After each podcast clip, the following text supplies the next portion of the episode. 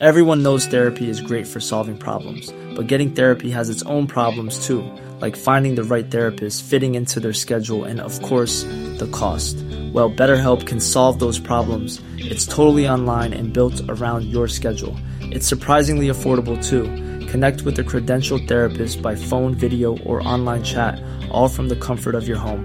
Visit betterhelp.com to learn more and save 10% on your first month. That's BetterHelp, H E L P. Do you know a student getting ready to go to college? Or are you looking at going back to school yourself?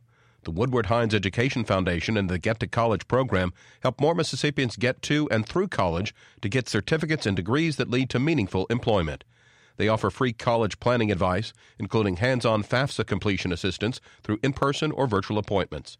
Visit gettocollege.org to learn more.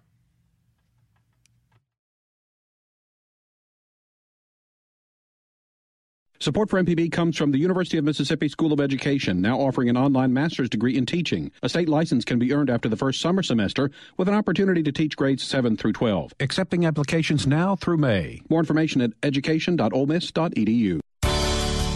Good morning. It's 8:30 on Tuesday, April 18th. I'm Karen Brown and this is Mississippi Edition on MPB Think Radio. On today's show, immigration and deportation are again at the forefront as a Greenwood father of five who has lived in the U.S. since he was 16 will soon be sent back to Mexico. Efforts to help businesses and families coming up. And the question is, what's going to happen to the children? And what we're trying to do is to prepare parents that may be undocumented about measures that they can take to protect their children and a conversation about school integration in our StoryCorps segment. Hear from a woman who experienced confusion and rejection while being bused to school. Plus, law enforcement officers hope a new state seatbelt law will save the lives of passengers in the front seat and the back seat. That's all coming up. This is Mississippi Edition on MPB Think Radio. One immigrant family could find itself torn apart at the end of the school year. Martin Duran Esparza is the father of five children living in Greenwood. He hasn't lived in Mexico since he was 16, but on May 22nd, he faces deportation due to heightened enforcement of U.S. immigration laws. A reprieve given on Friday is allowing him to stay in the country until the end of his children's school year. Democratic U.S. Congressman Benny Thompson heard about the family during a town hall meeting. He tells MPB's Mark Rigsby about his efforts to help foreign born Mississippians facing deportation. The Trump administration has really scared the living daylights out of a lot of immigrants in this country. Uh, I was at a town hall meeting uh, in Greenwood last night, and uh, uh, uh the local priest uh, of the Catholic Church came and told story about a person who's been here 20 years. Uh, four of his five children uh, have been born here in the United States. They attend school, and uh, they are just uh, intimidated that the uh, ICE agents at that time had given them two days to go back to Mexico. Now, this person, I mean, has qualified for a mortgage, uh, owns his own home, uh, has a specialty uh, uh, skill that farmers utilize on a daily basis uh, in the Delta. But because of this aggressive enforcement, similar to what was happening to Daniela, uh, there's another example. And so, as I talk to my colleagues all over the country, uh, these kind of individuals now uh, are hiding simply because uh, they don't know what to expect. And again, this is the United States of America. And um, this country was founded by people uh, fleeing uh, political, religious, and other forms of persecution. And I can't see us moving back uh, uh, to that point in time. And so uh, a lot of us uh, understand uh, uh, immigration. we want people to come to this country because it's a great country. there are no such thing as us and them. uh, we in this together. And so our president uh, has been uh, uh really uh, uh, talking negatively about immigrants.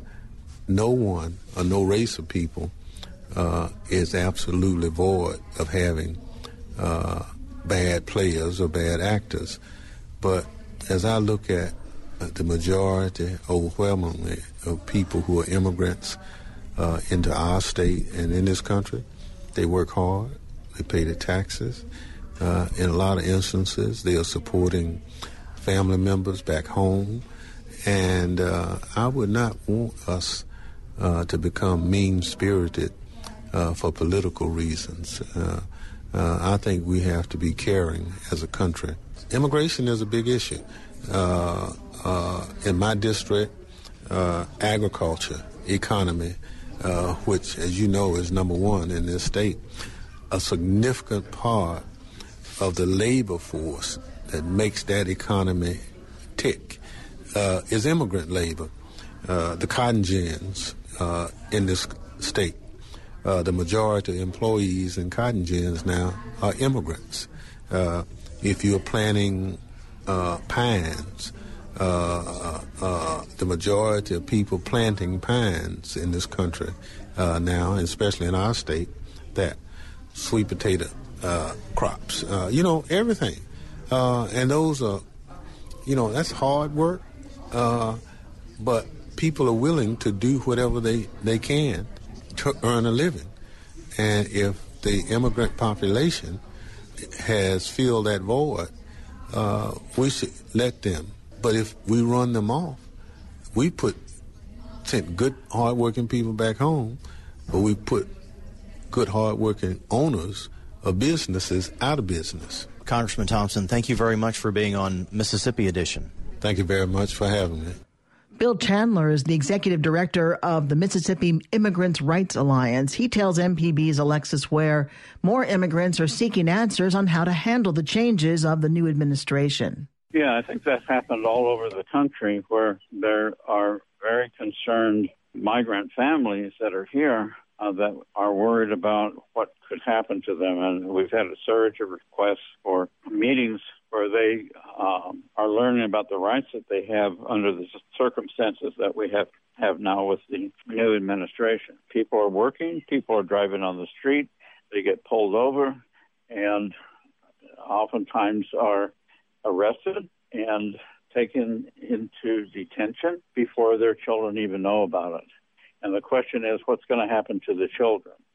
And what we're trying to do is to prepare parents that may be undocumented about measures that they can take to protect their children from the sometimes effort to put them into um, child protective services and on into foster, foster homes which can be very traumatizing for the kids.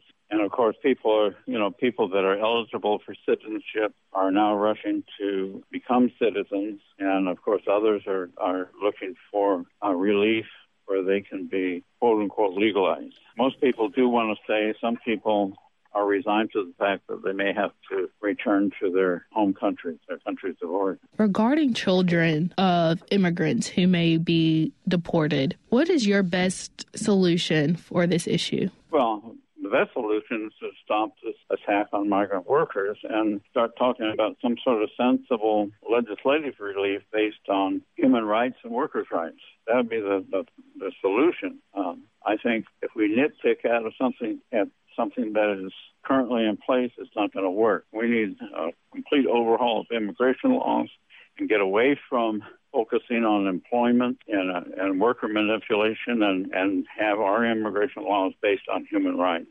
There has not been a law passed in the history of the United States that has been based on human rights, and that's the direction we have to go for. And stop looking at immigrants, regardless of where they're from, as something from outer space, that they're human beings just like the rest of us and deserve the same human rights that we have. Bill Chandler is the executive director of Mississippi Immigrants' Rights Alliance. Thank you for speaking with me. Oh, thank you. MIRA will host a forum tonight in Jackson on the impact deportation has on children of immigrants. Coming up, the isolation one woman experienced as a young student being bused to school. That's in StoryCorps. This is Mississippi Edition on MPB Think Radio. Informative MPB news stories, the local shows you love, up to date severe weather info, and the state worldwide reach telling the story of Mississippi. You're listening to MPB Think Radio.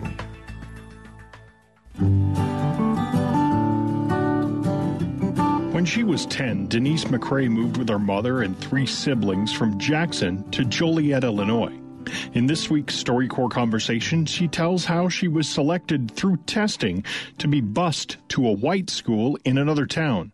McCrae also tells StoryCorps facilitator Danielle Anderson about struggling to come to terms with racist comments from fellow students. They tested us, I guess, to see who I guess was smart enough, I guess is all I can think of, or you know, who could catch on, who understood schooling to integrate the schools. Who who tested you? The school system. Yeah. It's like you had to go to the school and they tested all of us. And all three of my other siblings stayed at that school. But I was bussed out. And I'm like, well, why am I being bussed out? Why do I have to get on the bus and go to school? And it was oh it was the way that you were tested. Well of course as as an adult then now i understand why. But the ironic thing is about the school and the name of the school was culbertson elementary school. This was in illinois? This was in illinois. Well joliet illinois. Yeah. you know joliet is about 45 miles south of chicago. And culbertson was a, a school um, predominantly white in a predominantly white neighborhood and we had to be bused there. But for certain subjects, they would still separate us. Just like I would be in the class with maybe one other black was in the class mm-hmm. and the, the, rest of them were white for classes like math or the uh, the science part. And then for other like the English classes, then I was back in the class with all my friends. Right. the kids I rode the bus with there as an adult, you you look back, but as a kid, I didn't think anything right. of it. You know, do, wh- why do you think they did that now? As you look back, I think it was just a way of they were being forced to integrate, but they were like, okay, but you we can still come up with rules to keep it segregated even mm-hmm. inside the school once the, it was supposed to be integrated. What was it like for you, like being first of all taken away well taken away from your community and your family and, and, and shipped to another school. I mean were you scared? Like what were what were your thoughts before you went i oh, guess? oh yeah. I, I really was scared. Uh, i thought it was neat to, to ride the bus because i always had to walk to school because i lived near the school. But um, i liked the you know riding the bus part but it was strange being around more whites because i didn't see that many whites when i lived in jackson. So that was um, that was different for me. And i had friends that you know, didn't have the same color skin as me, and I thought that was really nice. I took a test. Um, they did a lot of testing to determine if um, you could be a, a, patrol person. You know, like when you wear the little belts and you're out there helping the yeah, the like guard. in the, the hallway kind of. Well, like, no, no, out on the street. Yeah, like when the kids are coming in. Well, I think when my bus got there, I really didn't get a chance to patrol in the morning, so I got to patrol in the evening. The kids were allowed to go home for lunch which is really different because you know now I know kids don't do mm-hmm. that. But the kids were allowed to go home for lunch, the ones that uh, could, and so I was a, a patrol person for when they came back for lunch. Well, I had to give up my what they call our free period to do that. Mm-hmm. So I was out there, and I think it was one little boy, and I, he didn't like anyone, I guess, that didn't look like him, and he called me the N word, and I I'm like I'm giving up my recess period to come out here and help him get back to school safely. And he's calling me names. So I went to um, probably one of my teachers and I said, I don't want to do this anymore. And she said, Well, you know, did anyone call you anything or did was anybody said anything? Were they mean to you? And I'm like, No. I didn't want to tell the story about it. But it's funny because my uh, they actually when I became a I think it was called Patrol Guard, I think was the title. They did a little article. It was in the newspaper. My Aunt Mose got it and cut it out, make sure I got a copy of it. No, I probably still have it somewhere in one of my photo books. But I can remember, I think that was probably the only really, really negative part. Really? Of being busted out. Yeah, yeah. I'm, you know, of course I heard that word all the time, but it was always jokingly. I knew that. Mm-hmm the way he was saying was in a mean way, but it was all good. It was all part of growing up. How um how come you didn't want to tell the teacher what happened? I wonder about that, and I think because I didn't want to get the little boy in trouble, because I knew him, know, I knew who it was. Mm. I didn't want to get him in trouble, and then I didn't want them mad at me for telling on him. You know, our kids, you don't want to be a tattletale, and I felt that if I told, I was going to be a tattletale. To hear more of our conversations from the StoryCorps Mobile Tour, go to mpbonline.org. The StoryCorps Mobile Tour visited Mississippi through a partnership with the Mississippi Humanities Council, the MPB Foundation, and Mississippi Public Broadcasting. Informative MPB news stories, the local shows you love, up to date severe weather info, and the state and worldwide reach telling the story of Mississippi. You're listening to MPB Think Radio. This is Mississippi Edition on MPB Think Radio. I'm Karen Brown. A new seatbelt law aims to save lives in Mississippi. Known as Harley's Law, the measure requiring all backseat motor vehicle passengers to wear seatbelts will go into effect on July 1st. The law is named after 15 year old Harley Oswald, who was killed in a car crash in Marshall County last year. Major David Cook is patrol commander at the Marshall County Sheriff's Office. He tells MPB's Mark Rigsby about the crash that claimed her life. We were dispatched to the scene of a one car crash rollover uh, with ejection in the area of Puppy Hill Road and Bethlehem Road. And when officers made the scene, they did find the vehicle accident and two teenage occupants of the vehicle deceased. How did that crash happen? Here, the vehicle left the roadway to its right, exited the roadway, went through a ditch area, turned over, and struck a tree and then came back down to rest. Were the two people that were killed in this crash, were they wearing seatbelts? No. During the course of your investigation, you probably found out about the people or the girls that died in this crash. Can you tell me about them? Harley was very active in the school, very active in the community, real active young lady. Know her family real well, good people. Not really familiar with the other subject that passed away in the accident, but as far as Harley, just a fine young lady. And tell me, how's their family doing now? I haven't spoken with them personally in, in a month or so.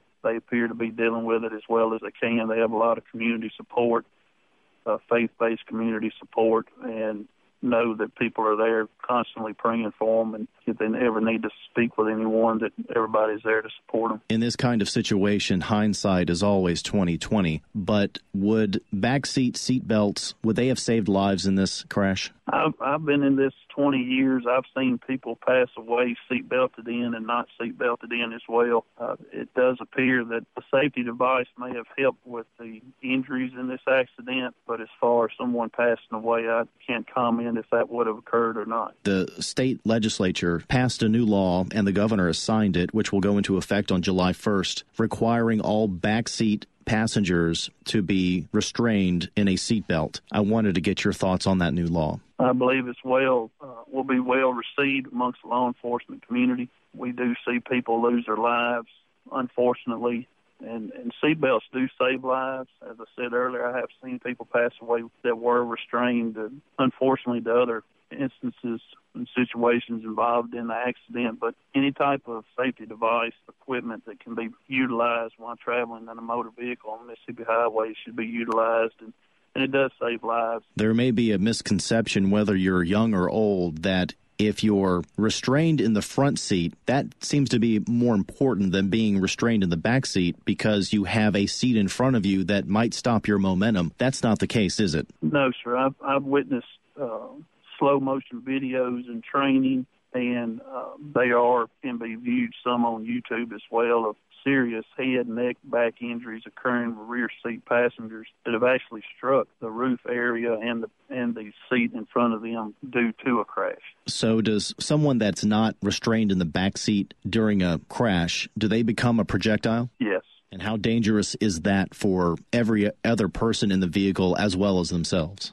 It it it's a contributing circumstance to injuries with with the front seat occupants as far as uh, we, we you, use the term projectiles. Anything in a vehicle that's in motion and comes to rest, anything inside the vehicle becomes pointed that could cause serious death or injury. Major Cook, finally, what would you like to tell the people that are listening today about obeying the law as it pertains to seat belts, using them in the front seat and soon in the back seat? Basically, follow the law. It's a common sense law. It's looking out for public safety. It's unfortunate that this fine young lady lost her life for this to come up to become a law, but I would encourage all Mississippians and people traveling on Mississippi highways, this is important to follow the law and see wear your seatbelt. They're provided in every vehicle, and it, it can save lives. Major Cook, thank you very much for joining us on Mississippi Edition. You're very welcome.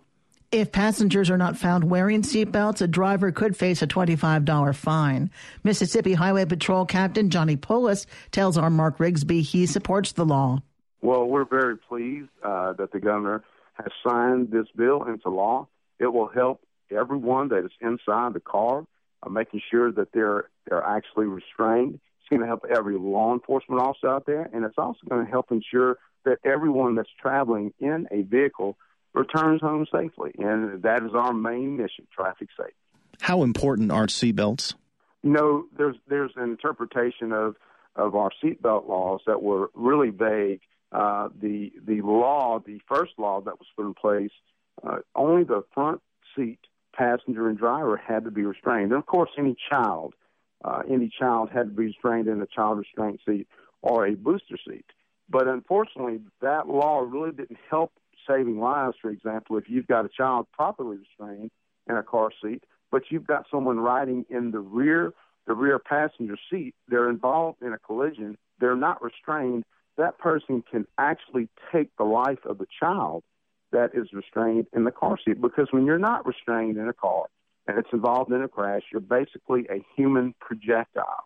And we have seen and experienced these crashes over and over across Mississippi. And we're just here again. We're very pleased this law will go into effect July 1st. Does the Highway Patrol have a plan to get the word out that this is a new law and it's designed to save lives?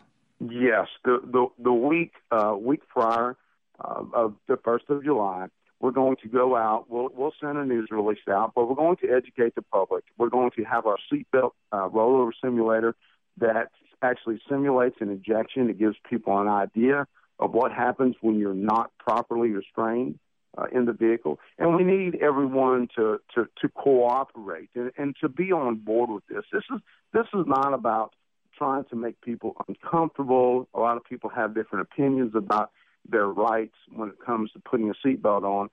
Keep in mind the main mission is to make sure everyone in that vehicle is safe. And to do that, everyone in the vehicle has to be properly restrained. And we're going to do a better job in educating everyone in Mississippi about the importance of the law. How many times has a patrolman come up on a fatal accident and the people in the front seat who are restrained survive the accident, but the people that are in the back seat that are not wearing their seatbelts are the ones that actually pass away? We see this numerous times. I think uh, just about every law enforcement officer that has worked crashes. We see this over and over, when especially in injections. Uh, the chances of survival uh, of when you're ejected out of a car is almost zero. Um, and that's why we, we stress the importance of seatbelts. But I will give you an example that I, I personally worked a crash when I came out of patrol school. Uh, I was a year in, and worked a crash where the front seat passenger was restrained, but the per- but his life was taken from him by the rear seat passenger that was not restrained, and due to the impact of a head-on collision, the rear passenger came over the front seat and and made contact with the right front passenger and actually took both of their lives. And if this was a survivable crash, if the rear passenger would have been restrained. We have to have the cooperation of the motoring public. It can be law, but we have to have we have to have people to follow the law and obey the law. And before that car actually moves, everyone in that vehicle should be restrained. Captain Johnny Poulos with the Mississippi Highway Patrol. Thank you very much for being on Mississippi Edition. Thank you, Mark. Buses, vehicles for farm use, and ATVs are exempt from the law. Stay tuned to MPB Think Radio for a full slate of Mississippi based programs all morning long. Coming up at 9 o'clock, it's Money Talks. Then at 10, in legal terms. And at 11 o'clock, stay tuned for Southern Remedy. Did you miss part of the show today? Find past episodes of this and other Think Radio programs online at mpbonline.org or by downloading the MPB Public Media app from the Google or Apple Play stores. I'm Karen Brown. Join us again tomorrow morning at 8:30 for the next Mississippi edition, only on MPB Think Radio.